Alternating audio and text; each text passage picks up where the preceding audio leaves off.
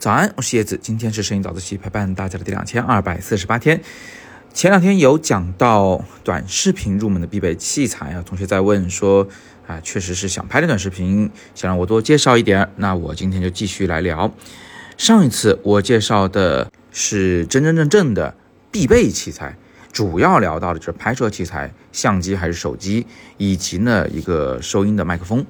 那我们有没有一些不必要但是也挺重要的器材呢？能够帮我们提升我们拍摄的品质的这样的器材啊，其实还是蛮多的。我随便举几个例子。首先，我们拍短视频的时候呢，未必是在光线很好的条件下。那这个时候，你要不要在这个手机相机的顶部啊，或者是旁边的位置给一盏照明的灯光呢？这个叫补光灯，对吧？一般是 LED 的。呃，注意啊，它不是闪光灯，因为拍照用闪光灯挺好的，有它自己的优势，能凝固这个快速运动的瞬间。但是录像你就必须用一个常亮的灯了，就是一直亮在那里的啊，在你整个录制过程中呢，它都帮你把这个人物的脸给照亮。这种灯呢，大致上可以分为两种大的形式，一种呢是一个平板型的啊，里边呢布满了小灯珠，呃，用一个比较大的面积对脸部进行照射。这种灯的光线呢，通常比较柔和，但缺点也比较明显，就是它的功率比较小啊，亮度有的时候会不太够用。我们有很多的国产的品牌都在做这种灯光啊，比如说幽兰紫啊、神牛啊等等等等啊，大家可以把自己用的补光灯的品牌呢打在评论区，你可以说说你那个灯好不好用，我们一起来讨论一下，给其他人做个参考。另外一种补光灯的类型呢，就是那种点光源的，那光源。很小，但是亮度很高很强。在加了柔光罩的附件以后，这种灯光也可以变成那种面积比较大的、比较柔和的光线。所以它有点光源，有面光源，加上亮度高，所以灵活性呢会强一些。这种灯光呢，我用的品牌叫做 Hobo Light，大家可以上网去查一下。这也是目前我用的最喜欢的一款这个点光源的补光灯。我不仅是用它来录像，其实在拍照的时候，我也经常会用到这种灯来帮我补补光啊，或打一个轮廓光啊啊，因为它的附件比较全嘛，它还有那种呃四片活页的那种挡光片，所以非常这个方便我去做一些光线的造型。那这个时候，如果你是用手机来录像的话，可能你就需要再搞一个轻便的灯架啊，或者是找一个助理帮你把那个灯举得高高的。那如果你是用相机拍的话呢，我们其实也可以把这种灯通过啊这个冷靴的转接方式插在自己相机顶部的那个热靴插槽里。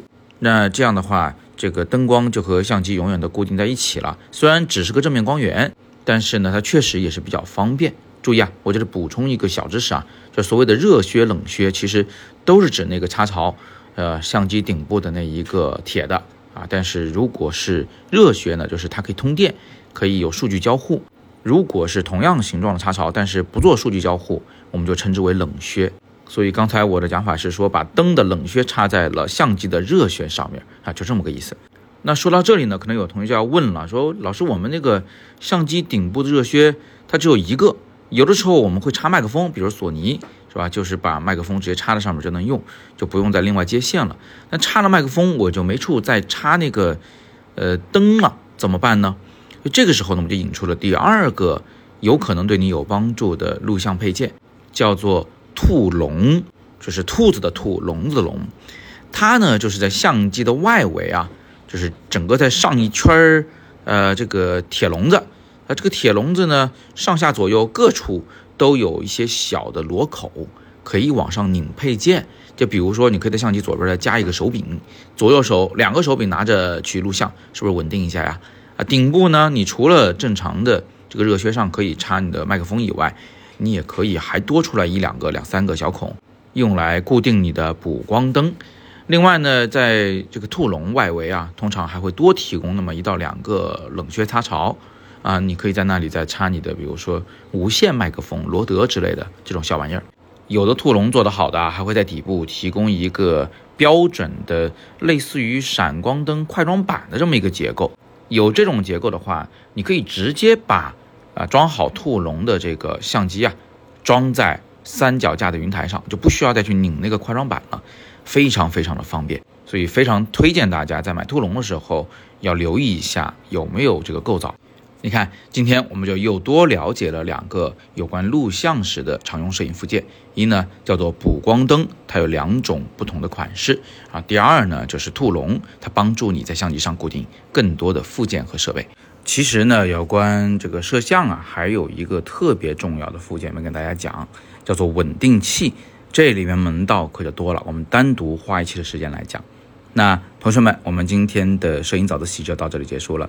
如果你有更多的有关拍照或者是摄像的方面的知识，想要进一步讨论的，都欢迎你在底部留言，我会尽力为你解答。那么今天呢是摄影早自习陪伴大家的第两千二百四十八天，我是叶子，每天早上六点半，微信公众号“摄影早自习”以及喜马拉雅的“摄影早自习”栏目，不见不散。